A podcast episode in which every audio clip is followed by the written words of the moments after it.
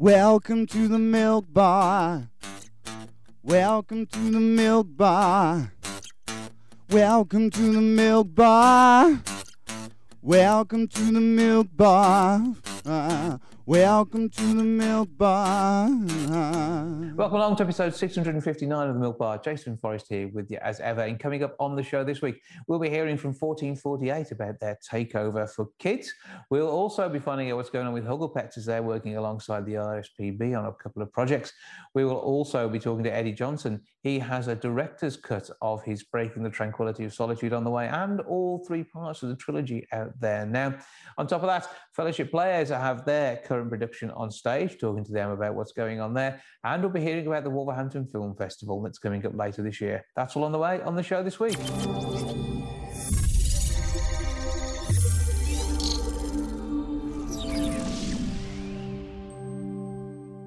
The Fellowship Players are in action right the way through to the 12th of February with Nobody's Perfect. It's taking place at the Grange Playhouse in Walsall. And to tell us more, I'm joined now by Rod Bissett. Hello, sir. Hello. How is your world? Very tiring at the moment. We, we're, we're three shows in, but we've had three lovely audiences so far. So everything's going grand for that. So tell us a, a bit about the show itself, because this is it's, it's a good bit of fun to be part of, isn't it? Oh, it's been fantastic fun to be part of so far. So we see the story of Leonard Loftus, one of life's natural losers. Mm-hmm. And all he wants to do in life is, is just write stories for people. And so he enters a competition, which he wins. He Sounds gets good so a book far. deal. Unfortunately, he's decided to enter a competition for female only writers. Ah, And so ends up having to pretend to be his own aunt in order to secure the deal and the money. okay. So there is there is intrigue, there is plots, there is a gender identity which wouldn't allow him to be able to do it with good conscience. So th- this is going to be uh, a good giggle. So are we talking full on comedy here? Oh, absolutely. Yeah. from from as soon as the curtain's up, we we want you guys to be laughing and just taking in the absurdity of all that you see. Okay. So tell us about your role in the show. So I play Leonard Loftus. You are the star. I, I I am I am one of four stars. I am not taking the I am not taking the full credit, but yes, it is about me. So let's not forget that. Um, and yeah, so we're we're starting off seeing how Leonard, who's a he's a statistician, he loves his facts, he loves his figures, he loves his daughter as wayward as she might be. He's trying to love his father as wayward as he can be. Um, we also meet the publisher, a lovely lady called Harriet Copeland, who he's thinking he might find love with, but also trying to convince her that no, no, his aunt, a rather weird lady called Myrtle Banbury, does actually exist. and also doesn't really want any of the public eye, which of course is going to make this an amazingly uh, uh, entertaining and I'm going to guess a bit farce-like. Is that is that would that be the genre you think this is going to fit into? I, it, we've had this discussion at the theatre. We're trying to work out if it's full on farce or just straight up daft comedy. So we think we're fitting nicely in between, but we're we're just looking for anyone who's just wanting to laugh for two two and a half hours and just forget about everything else in the world. An absolutely amazing guild. Tell us a, a bit about the Fellowship Players then, because you're a group I haven't spoken to before, even though I know uh, yeah, some of your members. Mm. So they are located at the Grange Playhouse. We, they sort of share the site with the Grange Players. Mm-hmm. Um, and they put on four shows every year, um, ranging from comedies to dramas to thrillers, um, and are made up of a bunch of absolutely lovely volunteers who all just want to put on shows and entertain people. And I mean, uh, obviously, I, I I know several people. You're coming from all over the Midlands, based in Walsall, but uh, uh, you've got people from Wolverhampton and and, and uh, all around Brum and, and the lot, haven't you? Oh, absolutely. I mean, we've got people who are coming all the way over from like Lichfield. I myself, I come from Erdington. We've got people who are on the doorstep and everywhere in between. Um, and we all just come on down just to have a laugh, pursue our hobby, and entertain people. Mhm. Yeah, and it, it is about sharing that, that that mirth, that smile. And after the two years that we've had where this hasn't been as easy to make possible, actually, it's great to be doing this with real audiences. And as you've already said, though, you, you're, you're several shows in and they are loving every minute of it. Yeah, I mean, we've because of you know one one thing and another and things that are going on in the world, which I won't dare speak its name. our audiences have been a little bit lower that you know than we've hoped, but we understand that because there's still a lot of concern and worry about what's going on. So we're just first entertaining those that want to turn up, and at the same time saying to people, look, we are as safe as we can possibly be. Come on down, enjoy yourself, see that you've got nothing to worry about, and just enjoy yourselves for a couple of hours. Absolutely, it's going to be well worth putting a smile on everybody's faces, and that's going to help us all both physically and mentally. Uh, oh, you not only do you get the, the laughter muscles going. I mean, the, yeah, I think you can you can build a six pack just by giggling, can't you? I think that's how it works. Uh, we, we have had many people leaving full, full on muscles when they didn't have any before, so we, we, we may put that on the poster.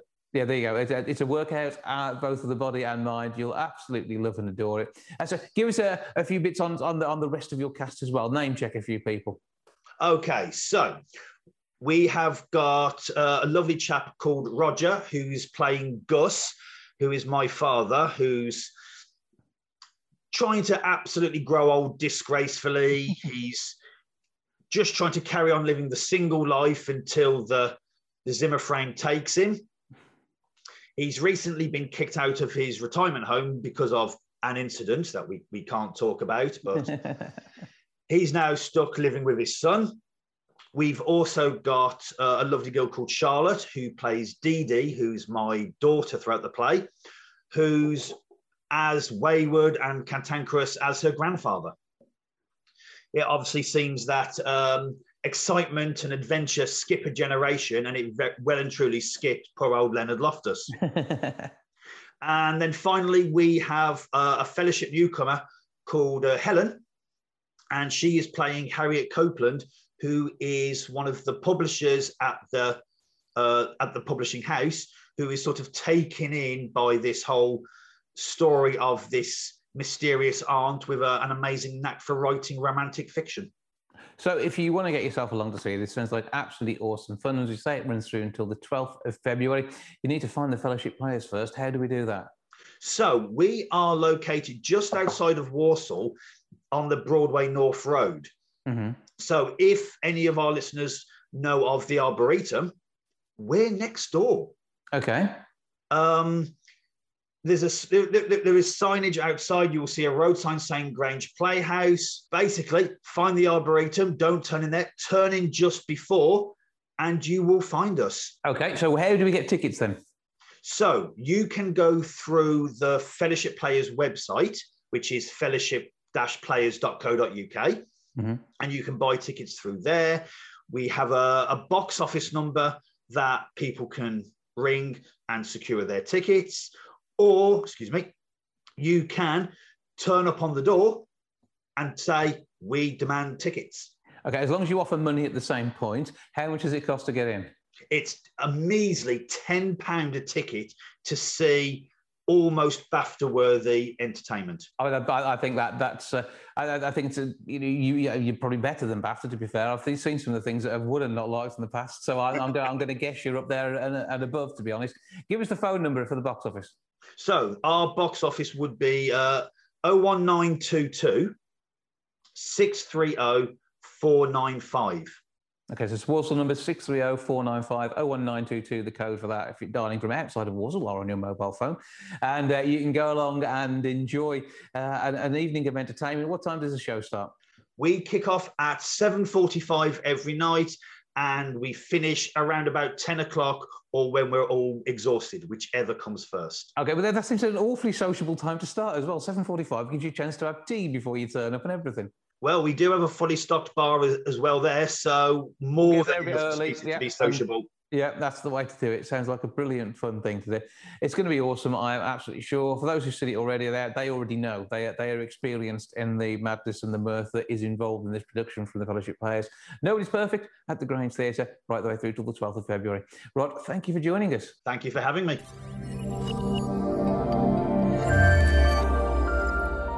The world of 1448 is always a busy one. They sort of soldiered on through that massive pandemic thing that we've been doing, and they continue with their amazing work, including a bit of a family friendly event, which is on the way. It's going to be over in Leicester, but it is available globally as well, which includes us. So, Bob Christ is going to tell me more. Hello. Hello. How are you doing? I'm good. And I, I, I love the fact that you've even got branding absolutely everywhere for 1448, even as we speak. So, uh, what is going on? Because it's, it's, a, it's always a busy year. The, the, first half of the year seems to be busier than the latter part of the year normally. So, what, what's happening with this uh, event in Leicester? Yeah, yeah. So uh, Takeover, um, which is our young person sort of family orientated uh, festival. So essentially, we've got 16 young people who are writing four plays with uh, professional writers, theatre makers. And um, once those plays have been written, they get handed over to professional theatre makers who have just 10 hours to bring them to the stage for a family audience. And, and, this is the thing, it's all about speed with this. And I think uh, more haste, less speed. I mean, I'm not sure, uh, but it, it, actually works really well. Having loved everything I've seen at 1448 in Wolverhampton, in the, it's not so much family unfriendly, it's just that you will be challenging any topic and you never know what it's going to be until you start, do you? So. It, it, it's all about which direction you're going in first. But this, as I, I saw last last year uh, online, and it's absolutely amazing. Yeah, I mean, uh, I think for me, the, the, the great thing about it is, is it's not tokenistic. You know, we're working with young people and we're genuinely putting them in the driving seat of this because they're creating the scripts. So, you know, that's the starting point for everything. Um, they create the scripts and then they, you know, they work with, with adults who, who have experience of making theatre to, to kind of push and challenge them a little bit and offer advice. But ultimately, they genuinely are saying, look, these stories are coming from you. These are your voices. These are your lines of dialogue.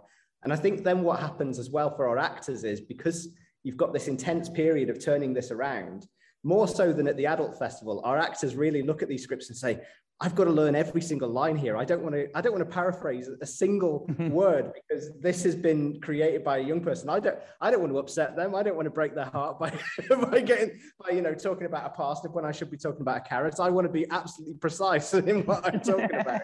but but I mean, you, you, you, say adults. I mean, I have to admit, I've I've met pretty much everyone involved in 1448, and very much like myself, none of you really adults. We're all just of, legal age, uh, because it, it is about entertaining, having fun, and, and just really being massively creative. And and uh, you, this whole time you're working with these kids, you're sneakily training them without them realizing it. Oh yeah, absolutely. I mean, you know, like anything like this for me, you know, that's the importance of of having arts creativity in the curriculum in general. It's not about us wanting to necessarily make writers or theatre makers out of these young people, but it's giving them an opportunity to look at the world from different perspectives to challenge themselves uh, in the way that they're working as a team together because ultimately they're working in like small teams of about four producing one script each mm-hmm. you know there's all these kind of different social skills that are going on the whole time and it really does i i feel give you a much more rounded uh, sort of sensibility uh, in in kind of you know those fundamentals of who you are as a person um, looking at things in different ways and and that's why this kind of project is so important as as well as you know uh, giving them, I, I, suppose, kind of uh, that feeling that their words are valued because we're ultimately putting them on the stage. You know, mm. um, so yeah, yeah, it's it's it's kind of developing people in, in multiple ways and, and that's why we love it yeah, and i think the, the, other good bit as well i mean you, you're actually introducing them to different people in a safe environment so they know how to work with people how to how to deal with strangers how to spot who they want to talk to and who they don't and you've got a, a, a much wider sort of eh, social remit than you could ever possibly imagine just by putting a theatre group together. Because you, you challenge them, as you say, you're giving them a voice and you're letting them have a say. And the joy that they must see when they see something of theirs on stage, eh, it, it, must be just just so heartwarming for everyone involved. Oh, absolutely. And I mean, you know, um, I mean, it, it was a few years ago now, but still, uh, funding dependent, one of the pinnacles of I think what we've done with this kind of project was when we did the the international version, and we did have Leicester, Wolverhampton, and Seattle all linking up, and those plays were staged in in those three cities on one day. And you know that's that feeling of taking a group of young people and basically saying to them, right, overnight your plays have been produced, and now you're an international playwright mm-hmm. who's had their work on on stage in you know not only three cities but two countries. Is yeah Um, so you know, not to downplay what we're doing right now because it's it's flipping amazing doing it in Leicester and putting it yeah. on the internet and having that international reach still. But um, you know, yeah, uh, that that's our aim is to keep that kind of that uh, sense of community going uh, across across borders, across countries, um, across people yeah, fingers crossed, financially and pandemic type things won't uh, uh, limit that creativity in the future. it'd be great to take a load of kids from Wolverhampton or Leicester, and even some of the you know, the more grown up performers for the, the, the likes of uh, the, the full 1448 festival, and move them all around and, and and bring that sort of community together. And it's it's it's about that community spirit, and uh, I think that is another way in which you should be applauded for everything that you do.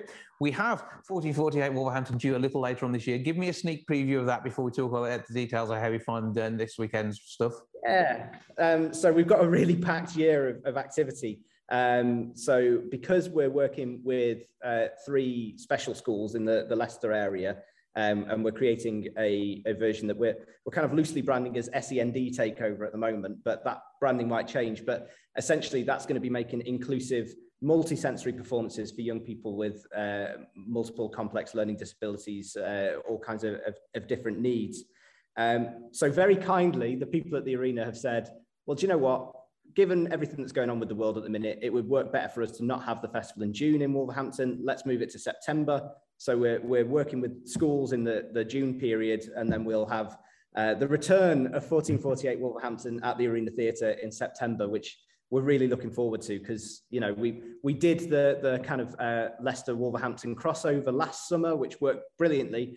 But personally, I miss going there because I wasn't there for that. I was over here in Leicester um, for the Leicester leg of the festival.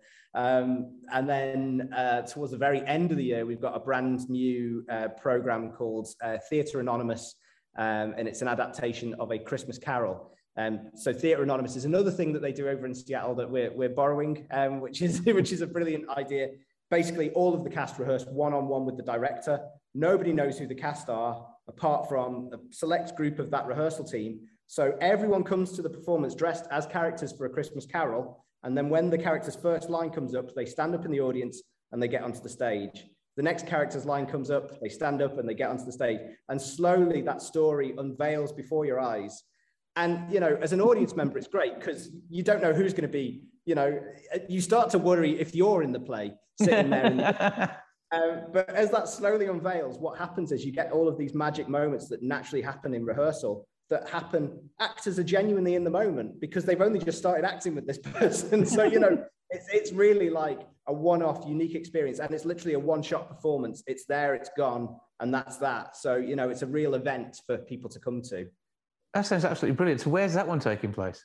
And that's going to be at Attenborough Arts Centre as well on the 17th of December. Um, and we're hoping we'll be able to stream that as well. But we're, we're still putting details together. It's been quite a quick turnaround thanks to the support of Attenborough. Uh, you know, the programming team here, we had a conversation just before December about something that we'd had as a burning ambition for a while and in the back of our mind. And uh, literally about two, three weeks later, we're kind of signing a contract to put that thing together. So yeah, we're moving quickly on that one, which is great.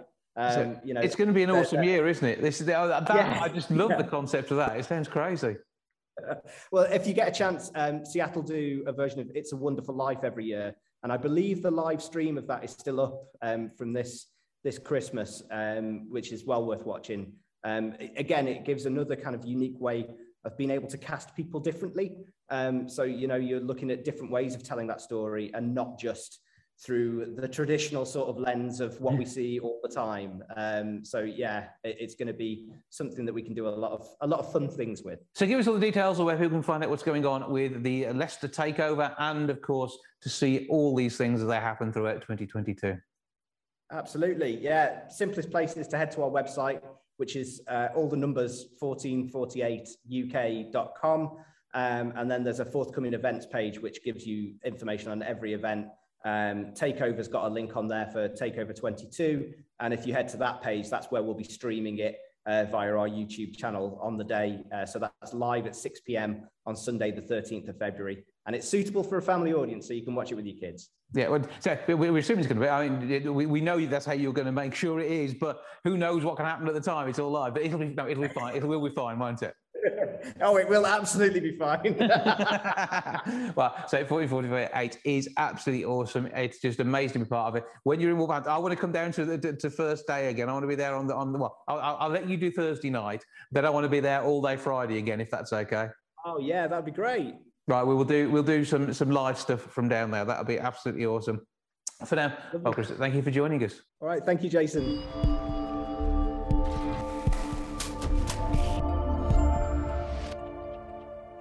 Huggle Pets are continuing their work in the community. They're a wonderful organisation looking after pets across the region. Mike Dixon joins me now to let me know what's going on when it comes to a bit of bird watching. Hello, sir. Hello, mate. How are you? I'm, I'm good. I, I trust the, the world is treating you well. Yeah, yeah, not too bad at all. Thank you. So what's been going on down there? Because uh, the overview is you've got Huggle Pets in the community, you've got the wonderful facility that uh, is accessible uh, to various groups throughout the year, and of course you have the shop as well, which is offering great value to people who are looking after their four-legged friends and ones with more or less legs, depending on what they are. So what, what, what is going on? Uh, so at the moment, one of the recent uh, things we've been involved with is a big RSPZ, RSPB campaign um, about bird watching. Mm-hmm. So over um, a certain weekend, what they did was they were giving away free kits to children to, for a couple of reasons. One, to get them involved in nature and bird watching, but two, to do a bit of a, a rough survey about what British birds are in gardens at this time of year. Um, so we we supported that by giving away some free um, fat ball packs to local schools, um, and that campaign's been really great. So at the moment, the RSPB are now there's I think there's a deadline in a few days' time to get all that information back, and obviously then they'll publish a report. But from our point of view, we wanted to support that just to get kids more into nature and bird watching because we obviously deal with the, the pet side. Um, but a big part of it for us is just generally animals, getting children involved in nature. Um, so yeah, we've supported that, and it looks like it's been a really good success for the RSPB. Mm-hmm. Well, whether people are feeding birds throughout the winter months to make sure they've got uh, easily available food, or whether you've got a hedgehog house in your garden and you're keeping yeah. uh, wildlife in check that way, uh, it, it is all about that bigger picture. And uh, you, you, uh, the robin that turns up, that you think's the same one every year, that might not be, uh, is you know, it's still effectively a, a pet, and you you enjoy putting mealworms out for it, whatever happens, don't you? Yeah, definitely. It's uh, iconic, the Robin in winter, especially. And uh, I think a lot of people have really got, especially because of the lockdowns and things, have spent more time in the garden. They've, they've drew a bit closer to birds and a bit of nature as well. Mm. So um, I think it's been really interesting to see the interest um, of people getting back into things like bird watching when maybe a few years ago it was almost a bit of a, a, a thing for older generations. Um, but I think kids are really getting excited about it. Absolutely, and it's, it's it is literally on your doorstep. And some people can't have pets, whether because of where they live or uh, allergies and the like. So there's there's always a reason to be able to see these things from a distance or through the window.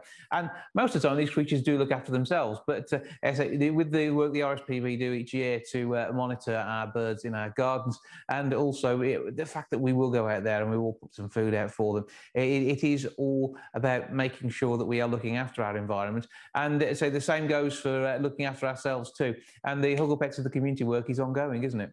Yeah, yeah. So we're still, in fact, we're we're busier than ever. Um, we're, we're, just approaching now into our third full year um, of our bigger campaign, which was which was partly funded by the National Lottery. Mm-hmm. Um, we've managed to impact on thousands and thousands of children and adults' lives. So it's been it's been really rewarding, but it's um, it's fantastic for for us as well. Um, because what we thought people needed, and it's turned out that they they do need what we're offering, but on a lot bigger scale. In fact, it's it's almost difficult for us to keep up with the demand that we're, we're asked to help with. Um, as you know as well, last May for Mental Health Awareness Week, we got a visit from the Duke and Duchess of Cambridge. So mm-hmm. that was um, that was a big thing for us because it's not something we expected at all.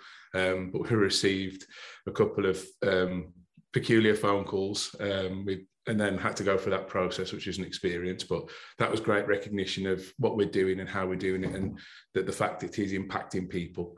Um, we've recently uh, refurbished a new area to not just have our sensory aquarium, but uh, a new reptile room. Um, mm-hmm. And we've just opened that um, sort of um, just to let people in and see what they think and gain some feedback before we do a big official opening.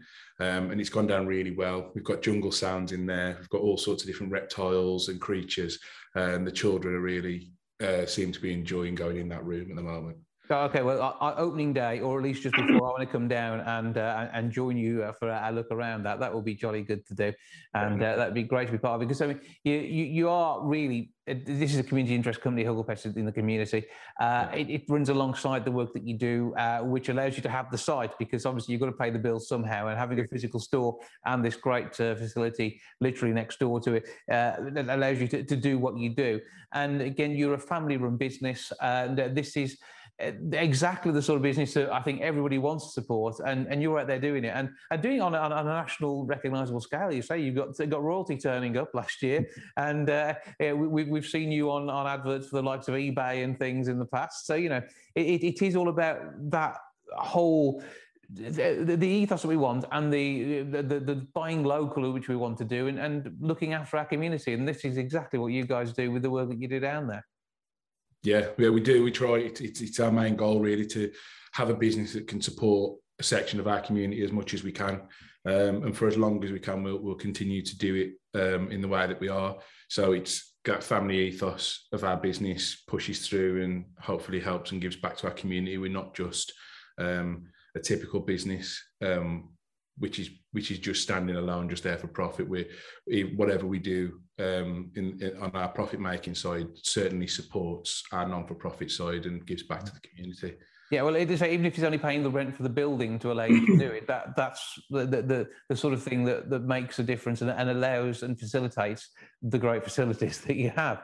So uh, you know, it, it is good, and uh, it, it, it's uh, nice to see uh, someone doing well and uh, someone at the heart of our city getting that national recognition that you have over the last 12 months. So that, that's, I mean, we've been talking about this uh, for, for, more than three years. Uh, was we were talking about this in the campaign in the run up to opening, and, and, the support that you had from across the community in addition to the national lottery, as well as you probably you don't talk about what you guys have put into this from a from a personal hours and, and financial point of view either, but there is an awful lot we should be thankful for there too. So uh, congratulations on, on what you, Hannah, and the rest of the team do. So uh, where do we find you? Because if we if we're buying food for pets or bedding or, or, or, actual pets themselves, we should be doing it through you guys. I feel. So where do we go to? Uh, so Huggle Pets, the store, uh, is on Cooper Street in Wolverhampton. So it's not far far from the Monmore Green racetrack. Um, so the postcode is WV2 2JL. So it's Huggle Pets, Cooper Street, WV2 2JL. We're open seven days a week, um, Monday to Friday at 8.30 till 5, Saturday 9 till 5 and Sundays 10 till 2. Um, you can also give us a call if you need any help or information on 01902 494860 and you've got some brilliant teams uh, down there who who know about the animals that you're helping to care for and, and are, are, selling into their new family homes. So you know you can come down for the advice, and yeah. uh, you'll only sell them as much as they need. There's no, there is yeah. no upsell Absolutely. for that hamster to have a 40 you know, 40 foot long run if it doesn't need it. Uh, no. Whereas you you may feel you get that elsewhere. you will make sure that, that you're getting the right thing and looking after the animals in the right way. And also, if somebody shouldn't have that animal in their environment, you will tell them so too. Yeah, yeah, it's it's very clear. I mean, obviously, we we have um, a, a license, an animal welfare license that we have to attain through the local um, council. So for us, it's really important that when that animal leaves us, it goes to the right environment. And if it's if for any reason at all we it wouldn't be, then we would obviously give advice on how they can get that environment right. And until then, they wouldn't be allowed to take the animal. Um, but generally most people 99.9% are really receptive and they want the best. That's why they're there. They want a new member of their family. So um, it's yeah it's not normally a big issue. Everyone's coming there with the right intentions. Mm-hmm. but you got you say got that that's the ethos behind the business and the way in which you work. Give us your web address and where we can find to buy online as well if we can't get into store yeah, so it's hugglepets.co.uk and all of our products are on there. Um, and then obviously we're on all the socials. Uh, just search Huggle Pets and you'll, you'll find us. So Facebook, Instagram, so on and so forth. And, and, everything on there is cute and fluffy, which is the well, apart from the, the reptiles there left. So, but they are still yeah, amazing to see, and it's well worth a look. So check it out. Check out all the work that's going on, and uh, thank you for your continued work for the community in our city. Thanks, Jason. Nice to speak to you.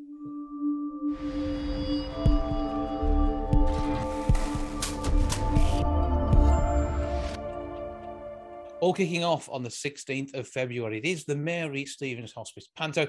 This year we have Snow White and the Seven Dwarfs. Uh, Will Phipps uh, is going to introduce me to everything that's going on. Hello, sir. Tell me what's happening, please. Hello, Jason. All right. All right. Just ignore the background noise. They're rehearsing. Well, I think they am. so we are some of the cast for Snow White and Seven Dwarfs, Mary Stevens Hospice. To my far left is Wally Wombat, and he will be treading the boards again as the lovely Dame Annie. And, and has the shoes to match, which is which is looking it, good. yeah. But you always wear those, don't you? I do. I've just been shopping. That, that's understandable. And then we've got our lovely Bradley Hello, hello. from Hello. ITV's X Factor and plenty of other things. I'm sure we'll tell you about that I'll in a go on minute. anything, mate. He's playing. He's playing the uh, aide de camp, so the, the Queen's sidekick. It's very hard for me to act camp. Yeah. But, but you're working on it, which is what you've nearly got it down. So that's sorted. Hard task. Do it naturally, Then we've got the? Lindsay Vickers. She will be treading the boards once again as our princess. You, you, you, Oh, you what? forgot the legendary Lindsay Vickers. That's Legendary. what Oh, thanks, Grace. I'll pay you later. Ah. and then we've got ITV's Stevie Ritchie. How you doing, Jason? I'm good. You all right, mate? I'm very well, thank you. mate. Even better seeing you. Well, it all helps, doesn't it? Anything for life's rich tapestry. And uh, you get to be uh, somewhat t- charming, I'm going to guess. Well, for once, yeah, because I'm always playing the comic ease role. But I am. I'm Prince Charming. Uh, who would have thought with a face like this? Well, I've done, you've got the teeth for it, which is what counts. So it's going to be an absolutely awesome show. We know that already. And uh, you've also got many uh, other star alongside this fantastic lineup as well. Yes, who have we got, Lindsay? Who's playing your magical mirror? We have got the um, Black Country favourite Beverly Knight as our magic mirror, and she is fabulous, baby. She is. She's an absolutely wonderful person, a lovely performer. I've seen her in Panto before, and I know it's going to be well worth a look just to see Beverly alone without even you lot there. And you lot are going to make it amazing. So, uh, uh, uh, Will, tell us about your role because you haven't mentioned that bit. Uh, so I play the comedy part, uh, Muddles, Snow White's best friend, and the son of Nurse Annie. Um, and basically, yeah, we're just there for Snow White um, to keep her smiling and happy when she's got the evil queen next to her, who doesn't want her to be there, but she is there, but she's not there. That's it. In fact, we're just there to fill the gaps while they get changed. Yeah. yeah, that's probably one of the strangest uh, appraised versions of Snow White and the Seven Dwarfs I think I've ever heard. But Will, uh, thank you for bringing something new to the show today. Uh, no problem. and uh, in itself, obviously, this is all raising funds for the uh, Mary Stevens Hospice, which is the important bit. And I think you did amazing things last time round, so you're really looking forward to being back and doing it now. Definitely. Yes. It's been too long since we've done it due to the COVID. Mhm. Uh, so we're raring to go. Well, It's I am. anyway. I am as well. We all It is are. We all are. We're all raring. Oh, yes, we are. We're just all rare. Oh no, we're not. Oh, yes, we are. oh dear. So uh, let- let's go. Let's go, Bradley. Then, Bradley, tell us what is going on in your world apart from Panto at the moment. We'll go there first. Do you know what? I've started moving into the beauty industry, so I'm doing makeup outside of um, pantomime. I've got my finger in many pies, you see. Well, this is it. For one moment it's grease paint, and the next minute it's fine eyeliner.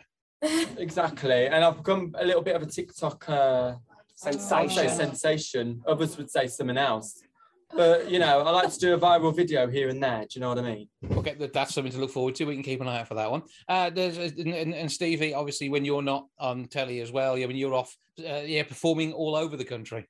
Yeah, how do you know? Have you been? Uh, yeah, I'm, um, I do a lot of gigs. I'm straight in after this one. We're on tour with Bobby Davro doing the Wizard of Oz. So uh, playing Tin Man of all things. So yeah, I know, right? Um, so yeah, and then a couple of mov- well, shall I say movies? Uh, Short films. short films, uh, porn. They want me as well, so I'm really happy about that. he is keeping his clothes on. We can promise you that bit. Uh, but uh, and Lindsay, what else is going on with you?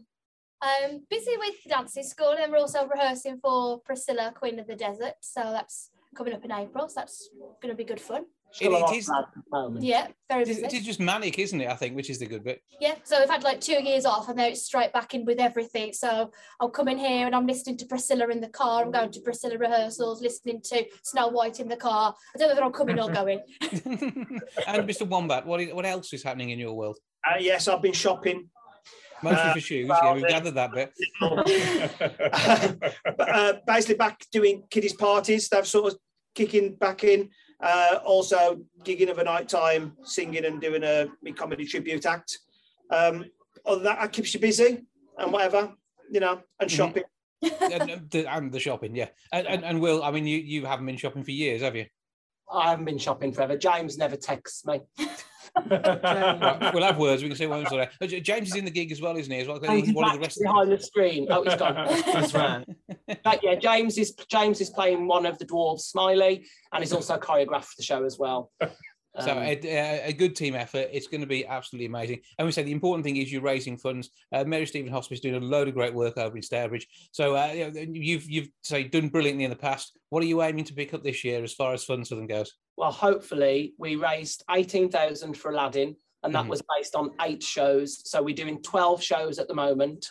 Um, so hoping to raise the bar with our funds, um, but I just need to stress that tickets are very limited already now, uh, especially for the weekends. Now I think there's three seats left for the Sunday matinee, but there's plenty of other performances, and we've just opened the Wednesday night, which is the 16th of Feb, which is our opening night. And if you book six tickets, they're only a tenner. There you Oh. go. That, that sounds brilliant Um, value for money. Don't yeah, I'm coming on the 16th to review it. I will be there. Yes, looking forward to it. Actually, yeah, you are always amazing on stage, so we're expecting great things. Hopefully on the front row, Dave. oh dear, no, no, I, I, I think my, my, my rider says I have to be somewhere near the back so other people can't see me. Oh, that's a shame. It'll all be good. Okay, so those all important tickets. Where do we get them from? Who's doing that? Go for it, Will. so you can get them by going to Dudley Borough Hall's website, their ticket office online, where you can choose your seats from the seating plan. Or if you're if you're not as good with technology, you can give the hospice a call on 01384 377 778, and you can speak to the fundraising team and they can sort your tickets. Um, or you can find them um, on Facebook, on the pantomime page. That's the Mary Stevens Hospice pantomime company page. Yes. You can So tell you're not reading that, which is would have been better to be fair. But uh, so all looking good. Uh, give us the full dates because 16th is opening night. When's it run through until? So 16th to the following Wednesday, which is the 23rd of February, and there's morning, afternoon, and evening shows to choose from at the moment. But limited tickets, as we say, get in there quick. My phone number again is 01384 377 778. It's all taking place at the Stourbridge Town Hall Theatre. What time are those shows?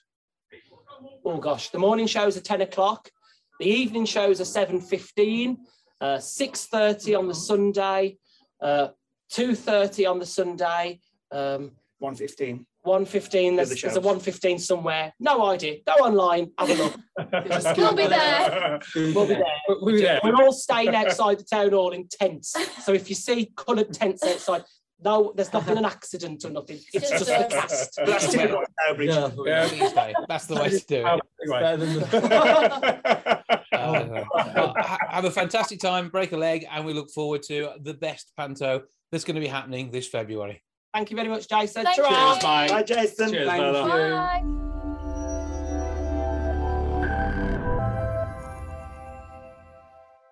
The third book in the trilogy, Breaking the Tranquility of Solitude, is out there and has been for around a month or so now.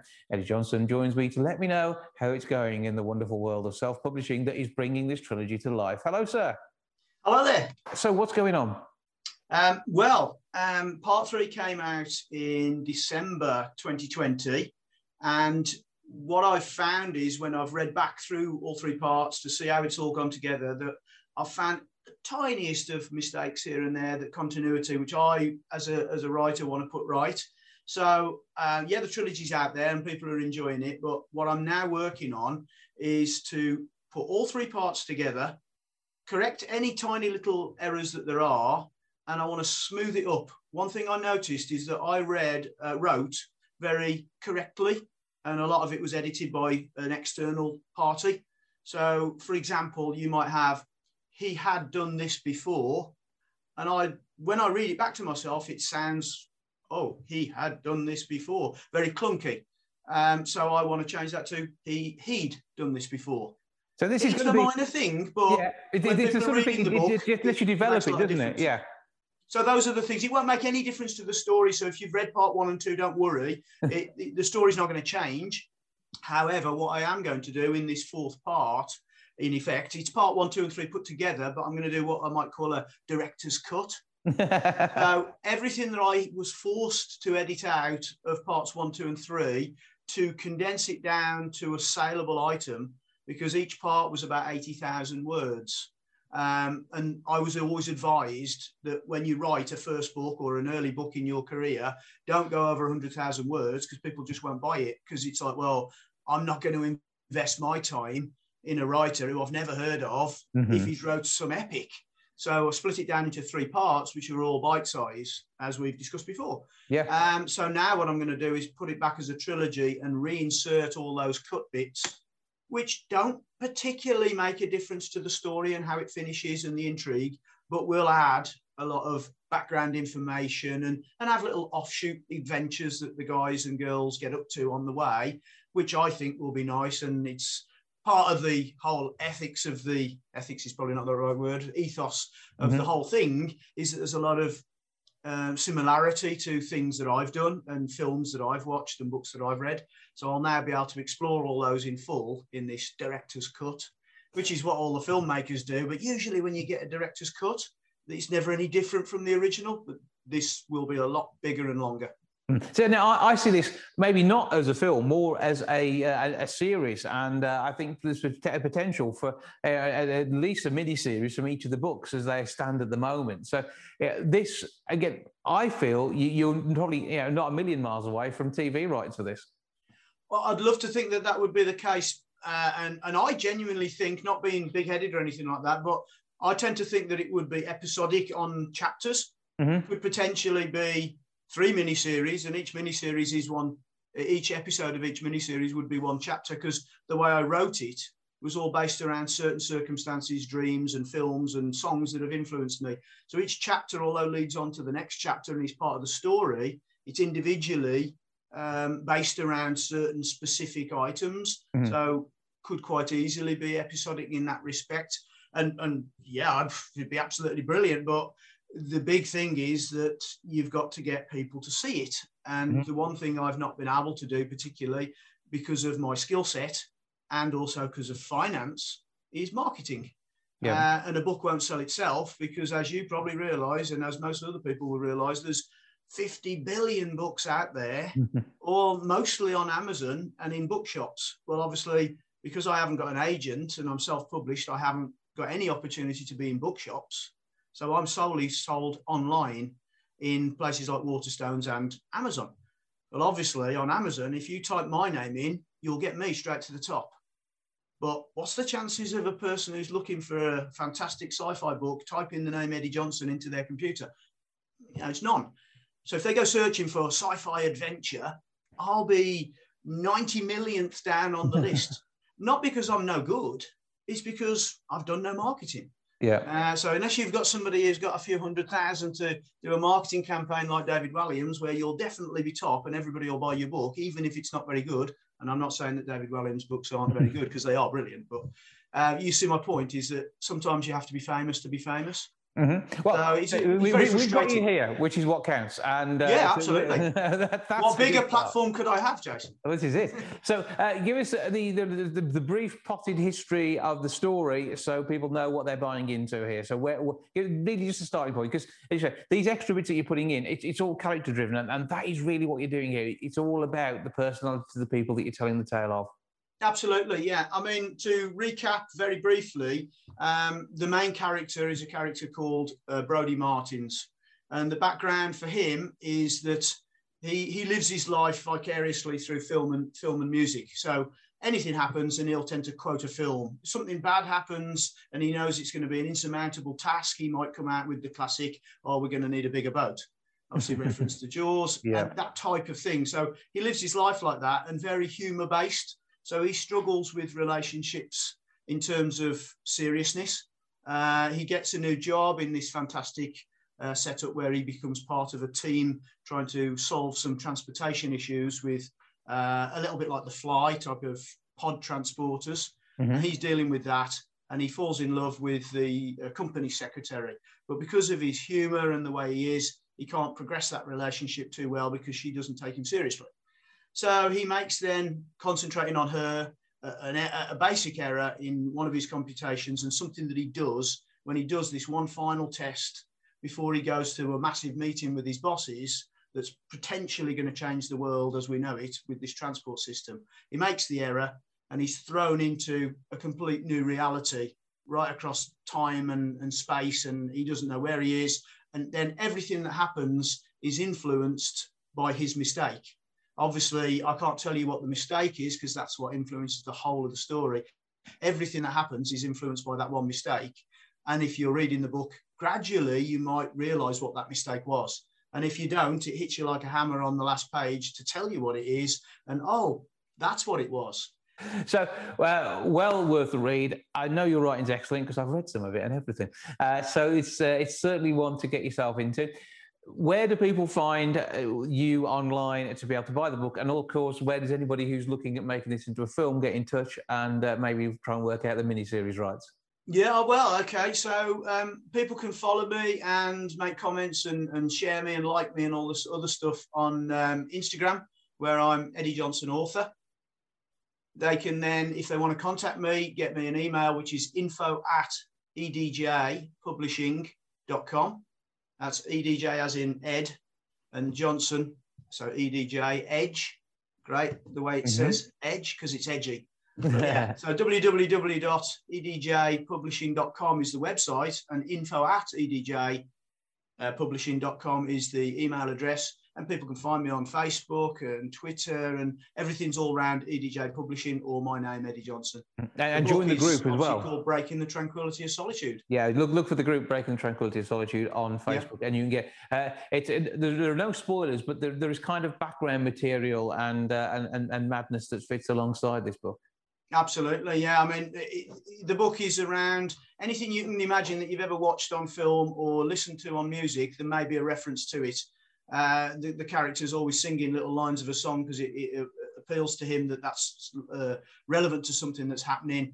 Uh, he'll quote film quotes. Uh, for example, one of the times he, he's waiting for something to happen and he says to his mate, "Let's stand back here and get into character."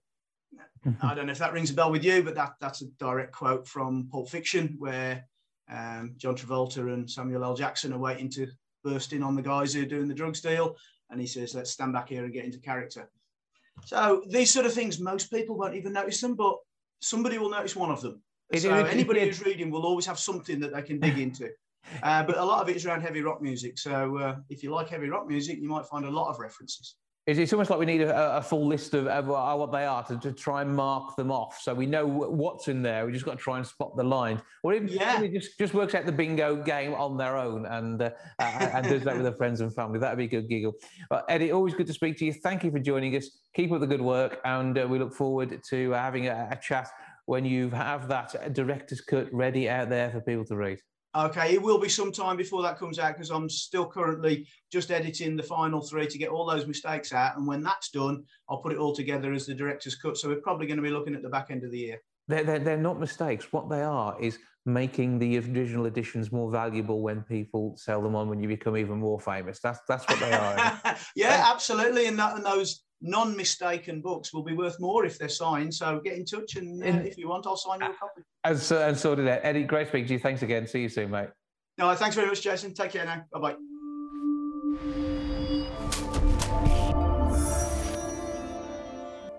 That's all for this week. Thank you so much for joining me back with episode 660 next week. I'll see you then. Goodbye for now. Goodbye from the milk bar.